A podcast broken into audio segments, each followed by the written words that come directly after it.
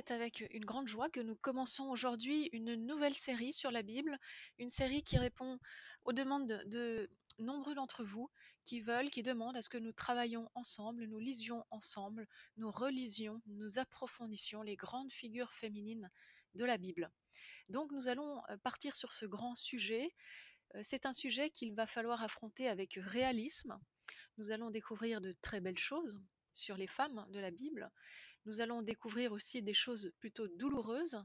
Je vous invite à entrer dans cette étude avec cette attitude de, réalisme et en même temps de savoir s'émerveiller parce que nous allons tout de même essayer de lire les textes d'une manière euh, nouvelle peut-être, au moins sous certains aspects, en essayant de découvrir quelles sont les, les richesses, les nuances, euh, tout ce que le texte veut nous faire découvrir à travers ces figures.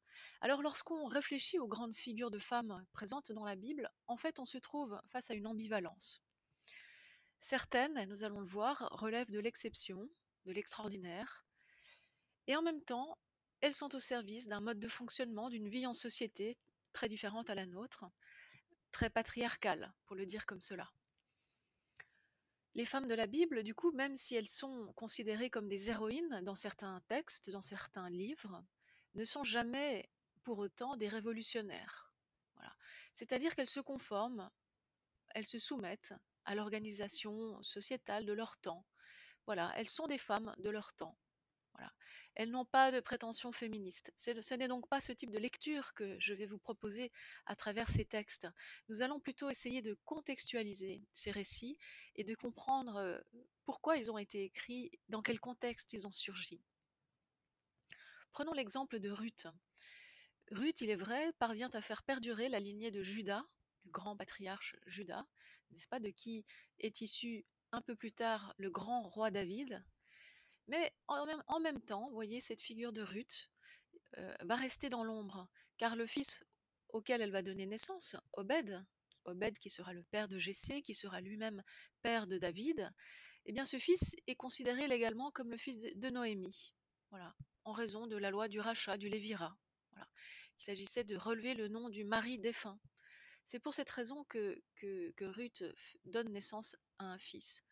Du coup, on comprend que Ruth, malgré toute la luminosité qui entoure ce personnage, en réalité n'est qu'un simple maillon dans ce système. Mais il faut comprendre ce système pour euh, saisir euh, toutes les nuances que le récit va nous offrir. Un autre exemple peut être celui de Judith. Judith, vous vous souvenez, elle parvient à tuer le grand général ennemi Holoferne. Mais ce qui est tout aussi mis en évidence, c'est pas seulement son héroïsme, mais c'est aussi ses qualités féminines, souvent ambiguës, comme celle de la séduction. Je vous lis un extrait. Judith chaussa ses sandales, mit ses colliers, ses anneaux, ses bagues, ses pendants d'oreilles, tous ses bijoux. Elle se fit aussi belle que possible pour séduire les regards de tous les hommes qui la verraient.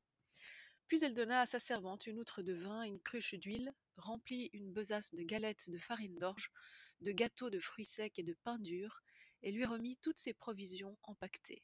Et puis toutes les deux, elles partent pour cette mission. Voilà. Donc vous voyez, euh, ces femmes sont et restent finalement au service de certaines valeurs. Voilà.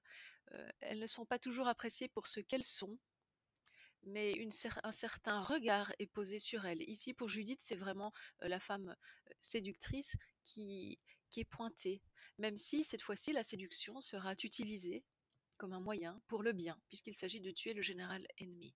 Mais voyez, l'ambivalence est là, l'ambiguïté est là.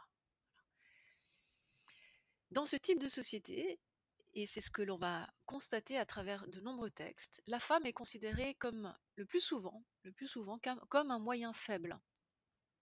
Et c'est justement parce que les femmes sont considérées comme des êtres de moindre importance qu'elles vont devenir des instruments privilégiés à travers lesquels la puissance de Dieu va se déployer. Il faut bien comprendre ce paradoxe. hein. C'est parce qu'elles sont des êtres, ou parce qu'on les considère des êtres pardon, de moindre importance, c'est pour cela précisément, grâce à cela, qu'elles deviennent des instruments privilégiés à travers lesquels la puissance de Dieu peut se déployer. Ce n'est pas malgré le fait d'être femmes, mais c'est précisément parce qu'elles sont des femmes elles vont devenir des interlocutrices de Dieu et même euh, des partenaires de Dieu dans l'œuvre du salut. Et c'est cela que ces textes vont nous donner à lire. Du coup, ce qui est parfois souligné comme leur faiblesse ou comme leur secondarité dans le texte, eh bien, va devenir en réalité un moyen privilégié pour que Dieu agisse.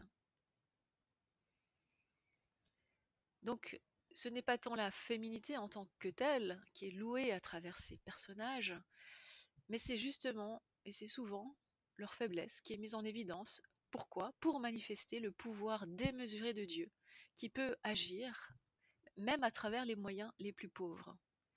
Voilà, ce qui contribue du coup à souligner l'immense pouvoir de Dieu, d'une part, et d'autre part, très souvent, le manque de foi des hommes, des mâles, en ce pouvoir de Dieu, au point qu'il faille mettre des femmes en exemple, voyez, comme dans ces textes. Partout où une victoire est obtenue par la femme, la Bible nous rappelle que ce n'est pas par la force que l'homme triomphe, comme le dit Anne dans son cantique au début du, du premier livre de Samuel. Ce n'est pas par la force que l'homme triomphe. Et c'est cela que nous rappellent ces personnages. Ce sont bien souvent des femmes, des personnages féminins qui dans la Bible proclament cette vérité par leurs actes. Voyez Déborah, Déborah dans le livre des juges. Déborah justement est juge en Israël. Elle va convoquer, elle va entraîner dix mille hommes à la suite de Barak pour vaincre les Cananéens. Et c'est sa présence sur le champ de bataille qui va donner le courage à l'armée d'aller au combat. Ils ne veulent pas y aller sans elle. Mais ça ne s'arrête pas là. La victoire n'est pas obtenue par cette armée, mais bien par la main d'une autre femme, Yaël, qui va tuer Sisera, le général ennemi. Et ce qui est intéressant, c'est comment ce général va mourir, car il va mourir déshonoré. Il fuyait le combat, il va être rattrapé par une femme, tué par la main d'une femme. Et en plus, il meurt à l'intérieur d'une maison, un espace domestique qui est euh, l'antithèse du lieu de bataille. Donc la victoire qui est obtenue par la main de Yaël, par cette femme, sert plutôt à humilier Sisera et à souligner les circonstances ridiculisantes de sa défaite. Voilà. Et à côté de cela, eh bien, son courage féminin est lui aussi exalté. On a toujours, voyez, les, les deux revers de la médaille. Le courage féminin d'un côté et d'autre de l'autre, eh bien, c'est une véritable honte que d'être tué par une femme. Donc on souligne aussi l'idée qu'on se fait de la femme à l'époque. Judith va mettre l'ennemi en déroute en tuant Holoferne, nous le disions à l'instant. Pourtant, Judith n'a pour arme que sa beauté naturelle, transformée en arme plus puissante, c'est vrai, par la séduction. Elle incarne d'autre part, hein, donc ça c'est le premier côté de la médaille, mais d'autre part, elle incarne l'attitude de pauvreté avec laquelle il faut faire confiance à Dieu. Quand elle prie, Judith 9, verset 4, elle dit Ô Dieu, ô mon Dieu, exauce la pauvre veuve que je suis. Voilà. L'arrogance des forts, c'est-à-dire de ceux qui ne s'appuient pas sur Dieu, est brisée par une main de femme. Elle le dit elle-même dans la suite de sa prière, toujours au chapitre 9 brise leur arrogance par une main de femme. Voilà ce qu'elle dit à Dieu dans sa prière. Brise leur arrogance par une main de femme. La reine Esther, un autre exemple, hein, qui sauve son peuple de l'extermination en tremblant car elle a risqué sa propre vie. Comme l'écrit Anne-Marie Pelletier, le texte biblique atteste qu'il n'y a de puissance de Dieu en l'homme que là où celui-ci se déprend de ses assurances, qu'il s'agisse du nombre de ses chars ou des sacrifices qu'il offre à Dieu, là où il consent à reconnaître son impuissance, à vivre à la hauteur où Dieu l'appelle. La puissance de Dieu dans l'homme, donc, va briller quand l'homme, là où l'homme consent à reconnaître son impuissance. C'est pourquoi la, la, reine Esther est une figure étonnante de cette assurance. Voilà, ce mélange, voyez, de faiblesse et d'audace qui vont lui permettre de se présenter devant le grand roi Assuérus. Voilà également un extrait de sa prière, parce que dans la Bible, les femmes prient. Il n'y a pas que les hommes qui prient, les femmes aussi. Et Esther nous dit, la chose suivante Ô Dieu, dont la force l'emporte sur tous, Écoute la voix des désespérés, tire-nous de la main des méchants et libère-moi de ma peur. Esther sait qu'elle a peur, elle reconnaît qu'elle a peur, et c'est de là que lui vient toute sa force, parce que du coup elle s'appuie en Dieu. Cela doit évidemment nous faire euh, penser immédiatement à Marie, à Marie dans le Magnificat, où son chant annonce le renversement de l'ordre des puissants de ce monde, alors même que ce chant est chanté par une fille de 12 ou 13 ans. Marie à l'époque a 12 ou 13 ans. Elle dit la chose suivante dans l'évangile de Luc au chapitre 1. Il a déployé la force de son bras, il a dispersé les hommes au cœur superbe, il a renversé les potentats de leur trône et élevé les humbles, il a comblé de biens les affamés et renvoyé les riches les mains vides. Qui chante cela? Cette petite jeune femme, jeune fille de 12 ou 13 ans qui est promise en mariage. Voilà, Marie. Et n'oublions pas que c'est en parlant à travers des femmes que Dieu réaffirme que pour lui, rien n'est impossible. Ce petit refrain. Vous savez, lorsque, euh, euh, lorsque Élisabeth parle à Marie hein, au moment de la visitation, rien n'est impossible à Dieu. Nous lisons dans, l'évangile de Luc. D'où vient cette phrase? Cette phrase vient de la Genèse, Genèse 18, 14. Lorsque lorsque dans un dialogue entre Abraham et Sarah surgit la même phrase. Y a-t-il rien de trop merveilleux pour Dieu? Là, Abraham et Sarah étaient devant une impasse. Ils n'ont pas de fils, ils sont trop vieux désormais. Voilà. Et voilà le refrain qui, revient. Y a-t-il rien de trop merveilleux pour Dieu? Y a-t-il quelque chose d'impossible pour Dieu?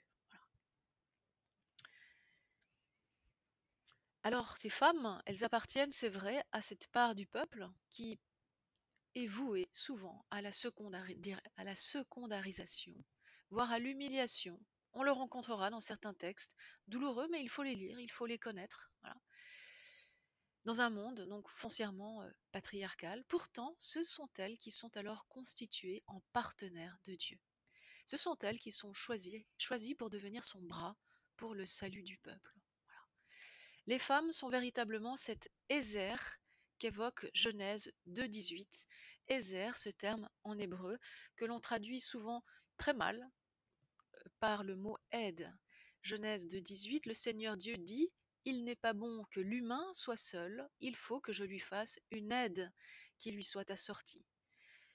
La traduction n'est pas très bonne parce que le mot est souvent mal compris. Hein. Il ne s'agit pas d'une aide ménagère, il ne s'agit pas euh, d'une assistante pour l'accompagner, car lui a le grand rôle, absolument pas. La racine hébraïque Ezer doit être rapprochée des autres moments où elle est utilisée dans la Bible. Or, il s'agit toujours d'une aide au sens d'une aide qui provient de Dieu, c'est-à-dire une aide que nous pouvons appeler le salut. Il s'agit en fait de l'aide la plus profonde qui soit. Dans les autres occurrences où ce terme arrive, est employé, c'est Dieu qui est le sujet de cette aide. Voilà, c'est de cet ordre-là que la, création de la femme euh, répond. Elle est donnée à l'humain pour contribuer à son salut. Car la femme surgit comme une intervention directe de Dieu dans ce récit de création.